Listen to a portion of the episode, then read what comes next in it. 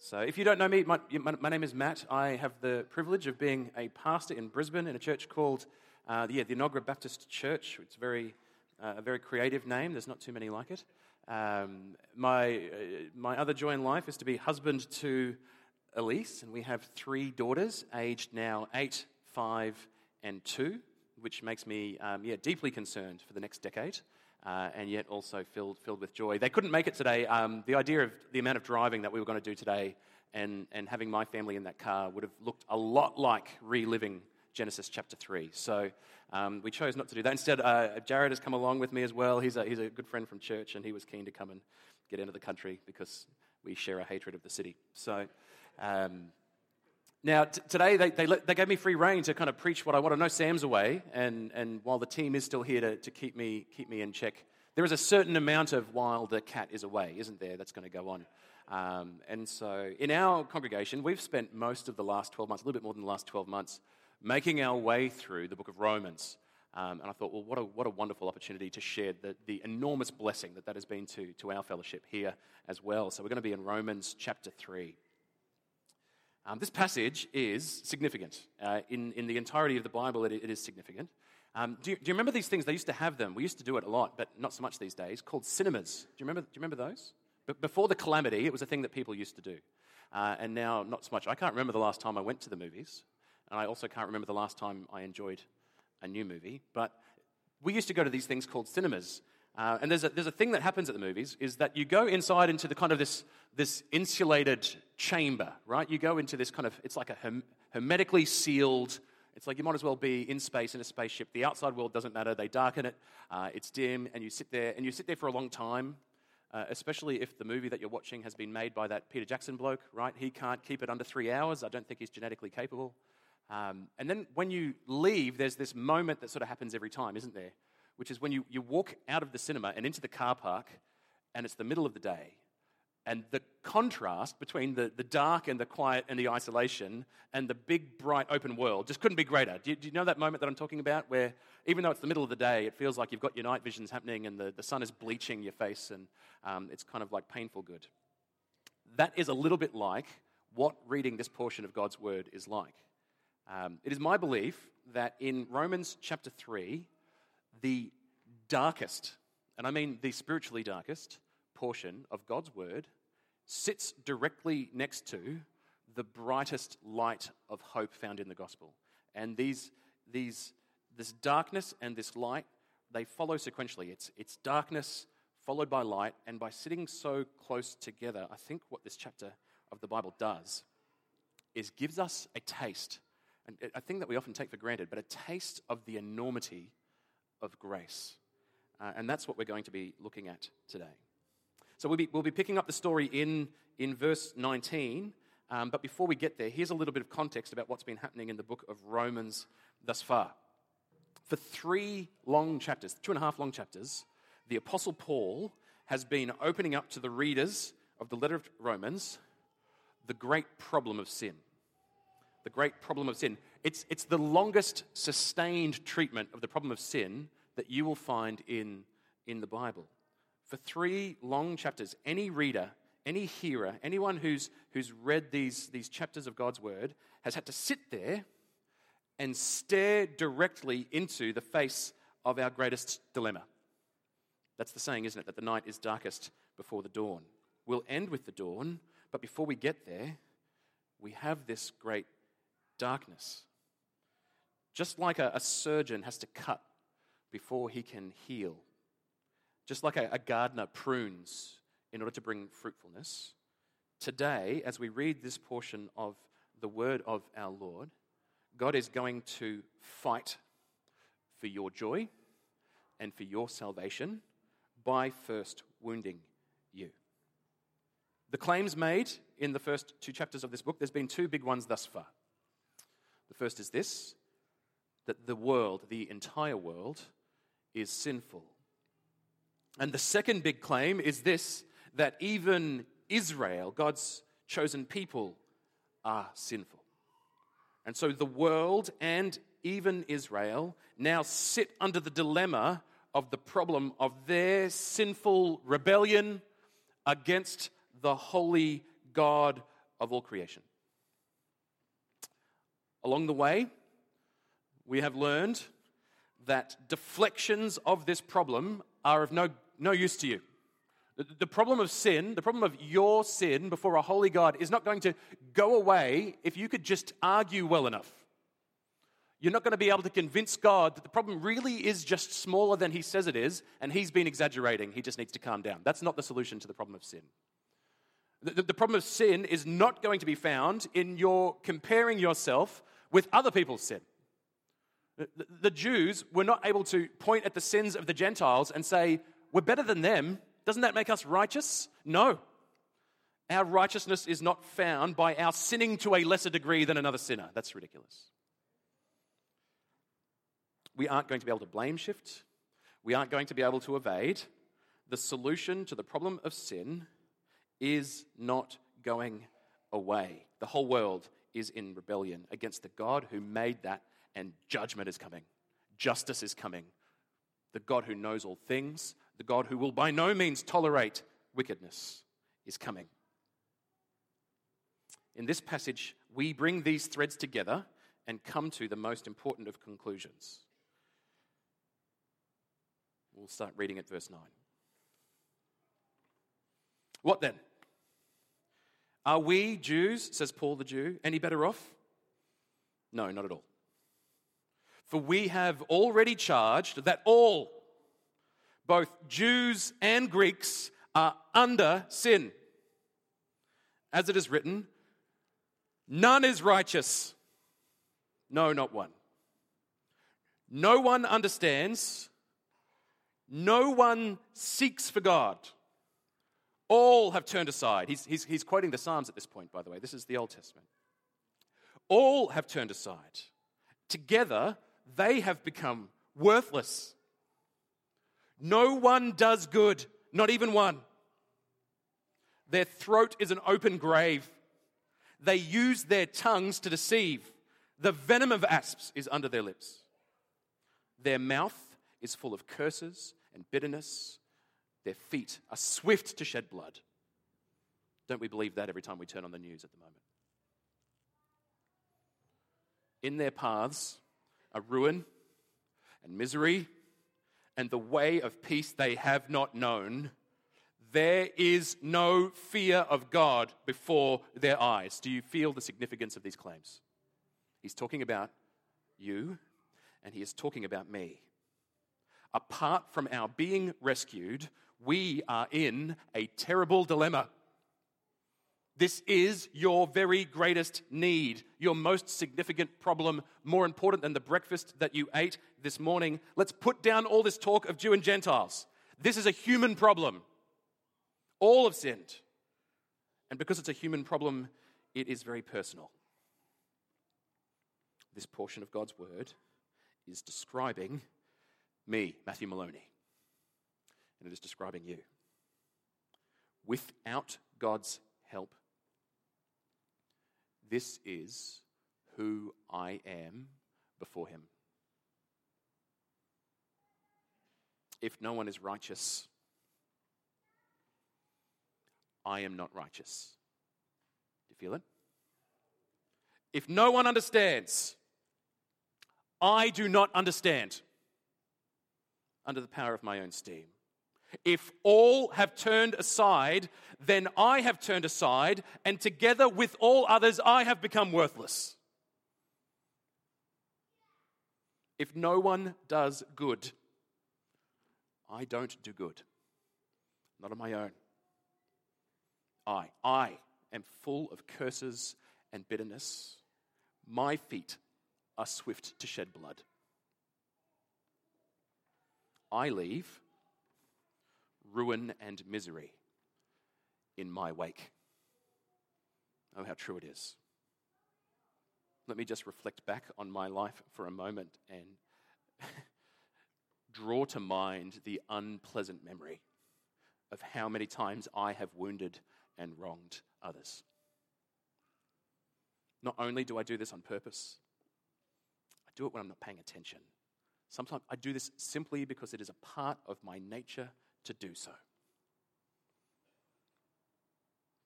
Humans, people, made in his image, I have treated with the contempt that my sinful nature has for God himself. That is not an illustration, that is a truth.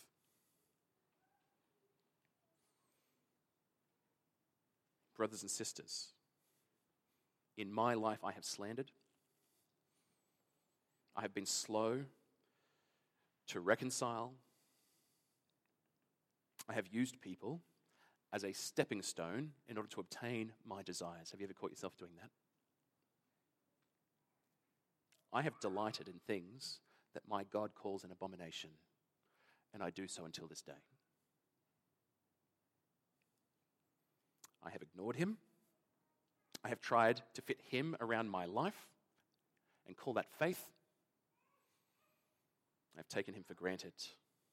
I have treated as a worthless thing the blood of his son poured out for me, rather than fitting my life around him with his rightful place at the center, where he belongs. I am not righteous. I am sinful, just like you. And I'm very slow to believe this. it's cheery, isn't it? Visiting preachers. They, uh, going to get chased out of town by the end of this, I think. The, the, the famous preacher C.H. Spurgeon once said this. He said, If any man thinks ill of you, do not be angry with him, for you are worse than he thinks you to be. Isn't that encouraging? When, when, we, when we sit for as long as we just did and stare at these difficult truths, I mean, it's a hard sell, isn't it? That's, why would anyone approach this Christianity business? Aren't we a dour bunch? Do, don't, you, don't you feel your ego being provoked at these things, even as we believe them? I do. There's these hidden stores of self righteousness that we don't even know that we have until we encounter this portion of God's word. And then suddenly it rises up within us and begins to object. Somewhere in the back of my mind, or perhaps it's my heart, there is a voice saying, Hang on! It's, it's, it's blustering, it's upset, it's offended. I do nice things all the time. Don't tell me that no one does good. I am kind. I often live selflessly. I provide for my children. I pay my bills.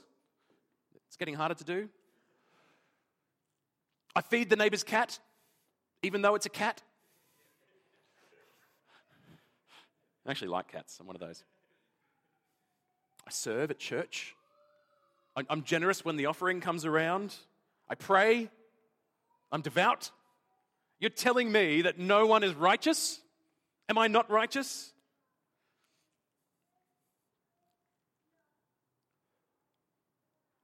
God's word leaves us with no other possible view.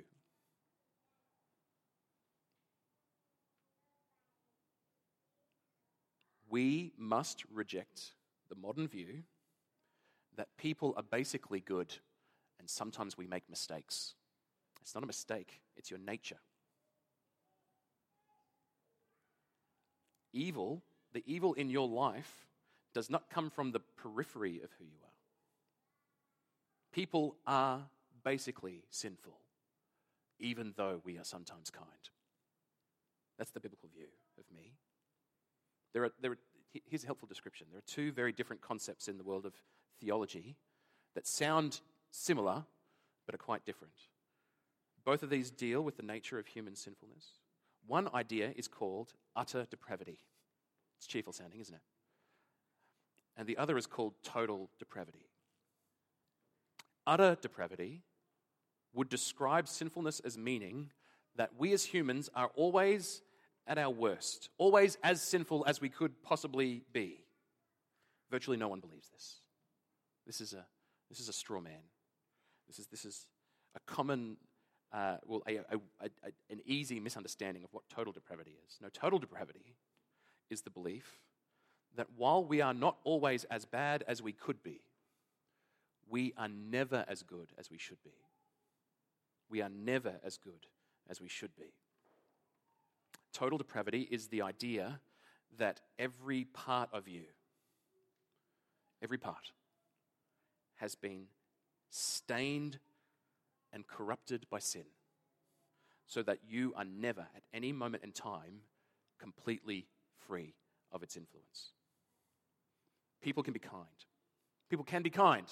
You've experienced kindness, haven't you? Someone has treated you nicely at some point in your life. I'm so sorry if you're the one who hasn't. People can be kind, but even our kindness is stained with the presence of a sinful motive. The prophet Isaiah said it this way Our greatest deeds are like filthy rags, used menstrual cloth to be more specific. Even in feeding your neighbor's cat, the stain of sin is present. You are irritated to be asked, perhaps. You are seeking to get their approval and so validate yourself separately from the judgment of your God. If the neighbor asks too many times, if they don't adequately thank you enough upon returning, if, if, if, our sinful nature will display itself eventually. It's there, even in the little things. It is there in total to the extent that God can say, No one is righteous. No, not one.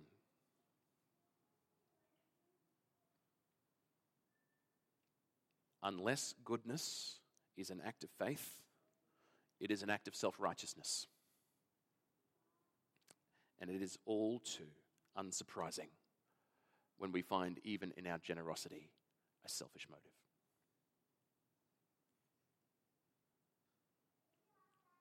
What this means is that feeding that cat is not going to reconcile you to God. Being here in church this morning didn't save you. Serving on that roster does not cleanse you of iniquity. Providing for your children is not the road to heaven. The stain is too complete. We need a bigger solution to that bigger problem. Along comes the law of Moses to clarify this for us. How hopeless is the human condition without a rescuer? Romans 3:19 says,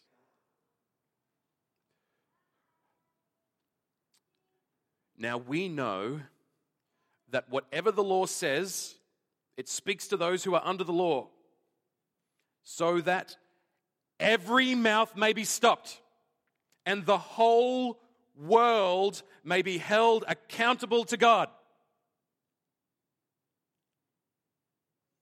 For by works of the law, no human being will be justified in his sight, since through the law comes the knowledge of sin.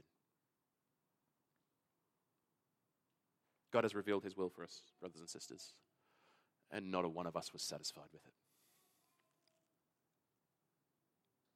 That's it. It's darkest darkness. The hardest part of God's word. The whole world. The whole world. Yeah, but what about those who've never heard? The whole world. What about my grandma who was really nice, but the whole world will be held accountable to God? By works of the law, no human being will be justified. Through the law. The law, God's own, God's own law, has never had any other effect but to condemn those who hear it.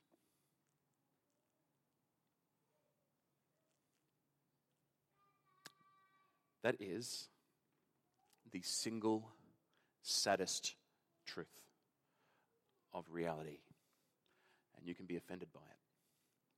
And you can find it distasteful. And it's not going away. This is your greatest need. This is, this is, what, this is pitch black. This, pitch, the name given to the absolute absence of light, pitch black. This is the darkest darkness possible. No human being will be justified in his sight through the law. There's nothing you can do what we have just read in God's word is the pronouncement of God's just condemnation of all people everywhere forever. If heaven was empty, God would have committed no wrong. We don't deserve it.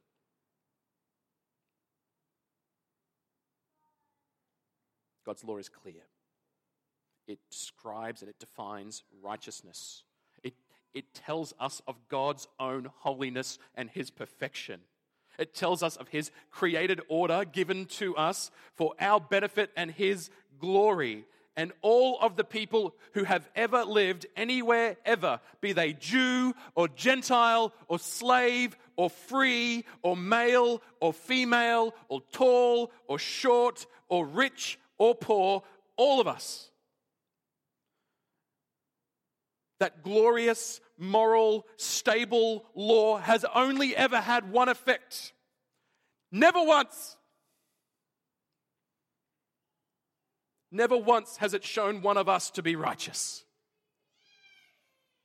Christ is unique. We are not like him. Never once has God's law revealed a heart filled to perfection with worship for the one who gave us life. No one stands before God's law and holds their head up high and says, What a good boy am I. All fall short. All. Of the countless billions who have ever lived, all fall short. The law has only ever revealed our sin. It saves no one. We are incapable of pleasing God.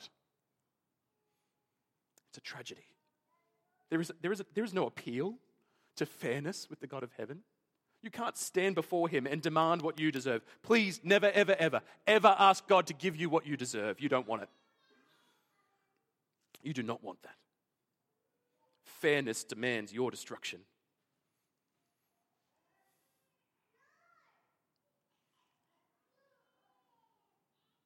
The question isn't why does God punish? We love that question. I get asked that question all the time.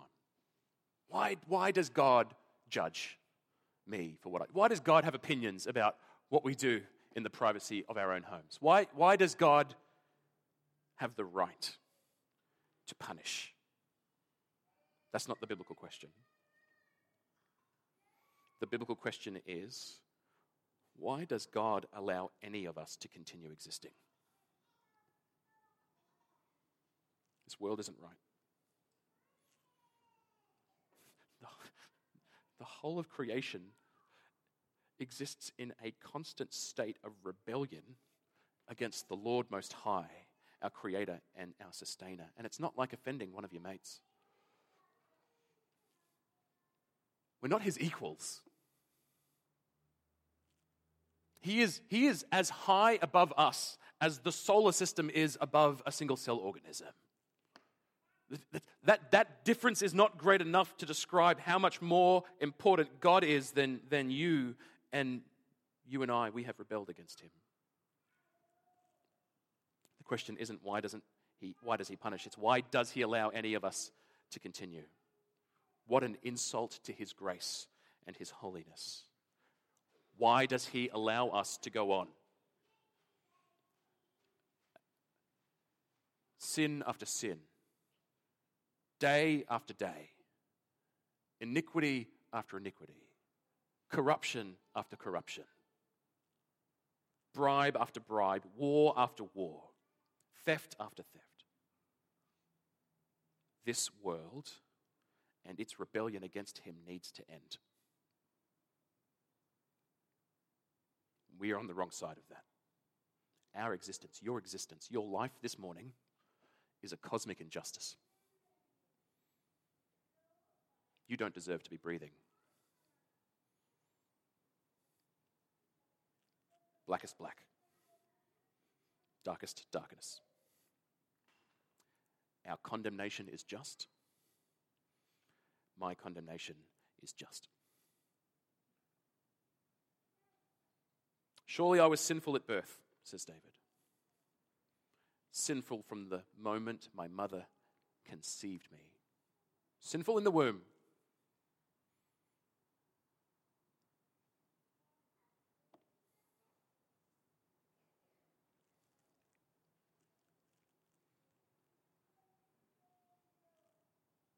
And then, the first rays of light appear. The dawn of hope. Impossible light in a world of darkness. At first, it's one word. But. what?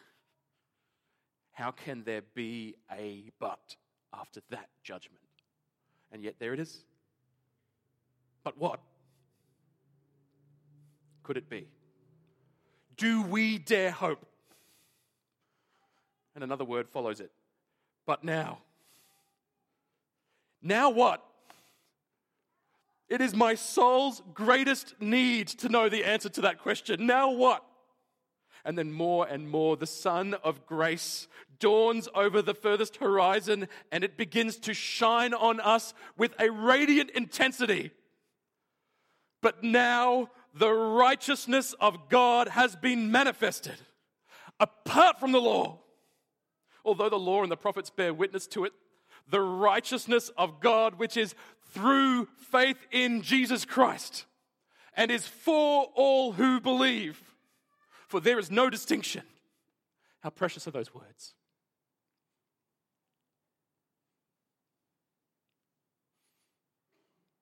I am not reconciled to God through my obedience. I'm not reconciled to God through a law. I'm so glad to hear this. I couldn't do that anyway. Throw that in the bin and be rid of it. Abandon here all attempts to deserve God's kindness. I am not righteous. The law declares me unrighteous. But God's own righteousness has been manifested and it can be mine. It's been revealed, it has been seen to be active. Can I have that, please? Can I be found in Him and hide within His righteousness and goodness? Can God be for me what I am not? And the answer is yes. Yes, He can. How do I get that? I get it apart from the law. Okay, what else? How do I get that righteousness of God? I need it. You get it through faith in Jesus Christ. There is no other name. It's found in his finished work at the cross on your behalf and in his resurrection life beyond. Who can get that life? All who believe.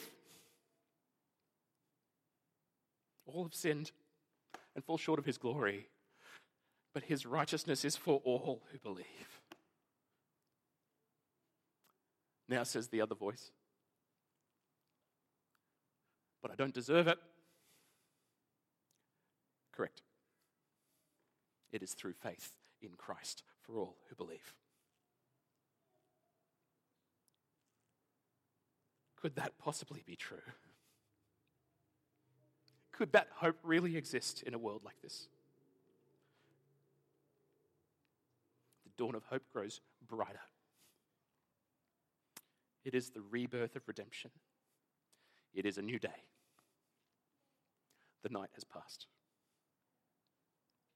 Come to me, says our Lord, all you who are labor, all who oh, sorry, all you who labor and are heavy burdened, and I will give you rest. I need his rest. Thank God it exists. There is only one right response to this, brothers and sisters. If you came here dirty, leave here clean by the grace of God today. It's for all who believe. That there are two kinds of people in this room today. There's only ever two kinds of people. The first kind are those who have never received this kind of grace. You know nothing of what it means to be reconciled to God through his Son Jesus. And is yet to be your experience. And category two is those who have experienced what it means to be reconciled to God through grace by faith in Jesus. If you are here today and you are of the first kind, you have, you have never ever experienced this kind of loving mercy. This is what God says to you today. Admit your need to Him. Abandon self righteous attempts to gain His favor and instead ask Him to give you Christ's victory over your sin at the cross.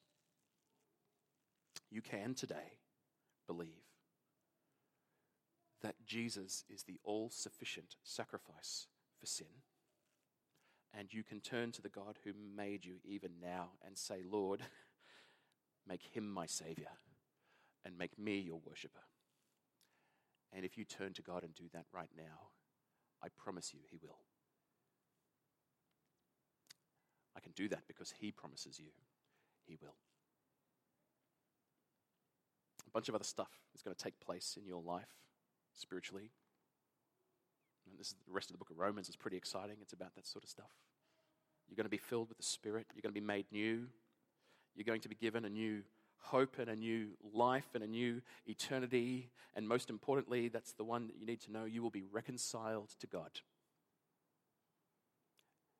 Even though you are sinful beyond belief, you can leave here today as a child of God. He will adopt you.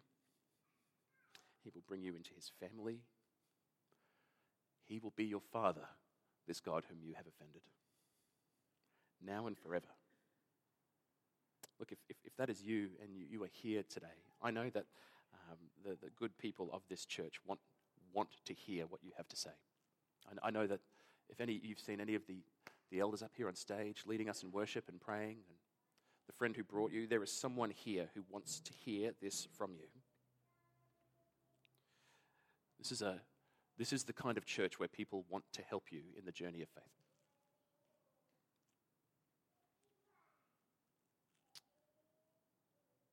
But it begins quite simply by talking to God, even now, and telling Him, Yes, I surrender. Give me Jesus. I need him.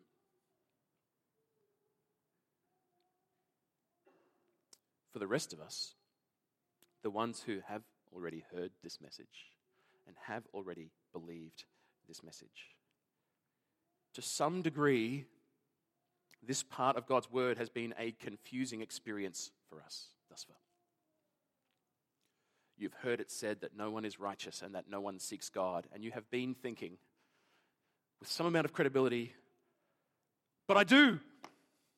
I, I used to be like that. You're, you're correct, but now I have been reconciled. Now I love him from my being up, not perfectly, but I do.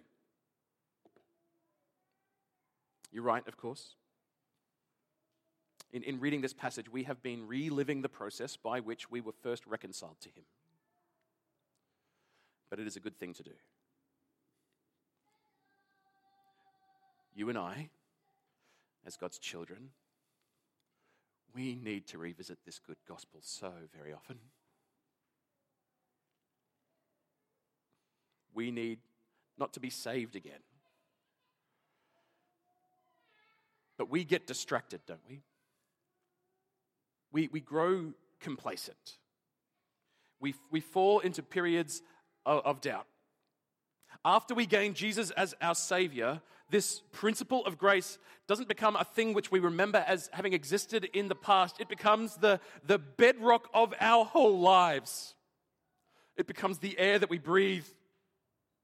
We don't move on from the gospel. We live here. We stand here and we remain here forever. And we come back here again and again, day after day, to drink from the waters of grace. Brothers and sisters, have you, have you drifted? Have you forgotten? Have you foolishly tried to take some small part of your life and hold it away from the one who has rescued you and hold it by yourself and remain in control of it apart from his lordship? Do you find that just this week you were trying to solve your problems by worrying about them? And you have failed to pray to our merciful God that you would experience his rescue.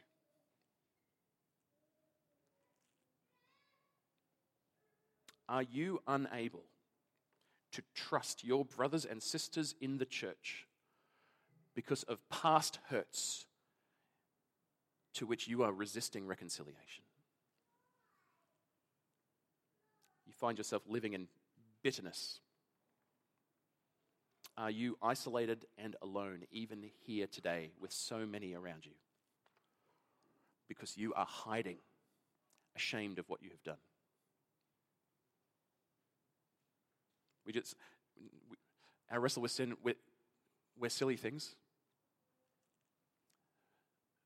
We, we know that we sin every day. So often we think, well, the little ones don't count. I can ignore those. Of course, Jesus can forgive it when I tell a white lie to the neighbors, kick the cat. But every now and then one gets through, doesn't it? You surprise yourself by sinning spectacularly, and the excuses aren't so easy. Jesus has grace for you on that day. God hasn't forgotten you. God hasn't abandoned you. His grace has not been exhausted for you. And so come, come again. Come and experience it afresh. Like the father ran to embrace the prodigal son even before he'd gotten through the fence. The God of heaven is even now stooping to bless you. He has come down from on high and made himself known, and he has drawn you near. And he will minister to you in meekness and gentleness and grace. So come. You have not been abandoned. The God of heaven is rushing even now towards you to reconcile and to clothe you in the finest of garments, the righteousness of Christ Himself. Come. Let's pray. Let's come home.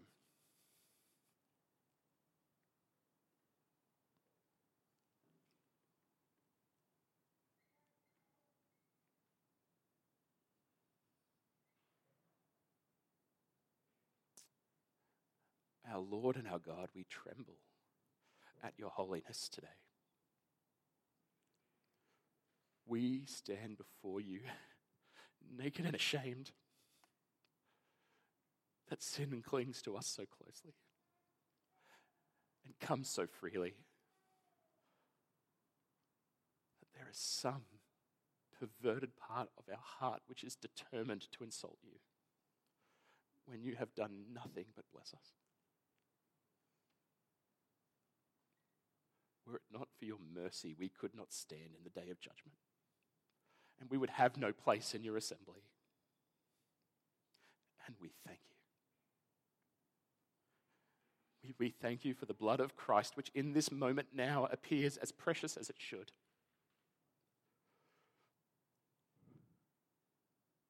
There is no other name. And we need no other name. We thank you.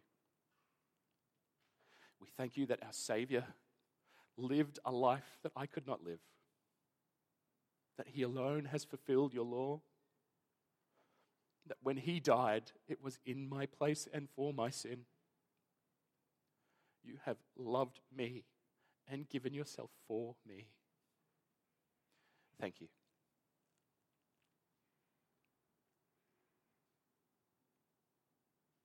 Rescue us again and afresh Open my eyes to see how, how light a thing I have treated such an amazing grace.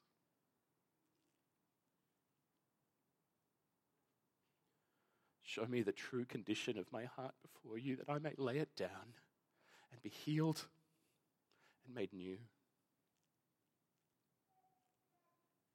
fill my heart with longing for my true home and with longing to be the kind of person that you are designing me to be. To be near to you and dear to you and like you. Have your way in us, O Lord and God. Remove from us any falsehood, any, any hidden sin, any willful sin. And we pray your forgiveness.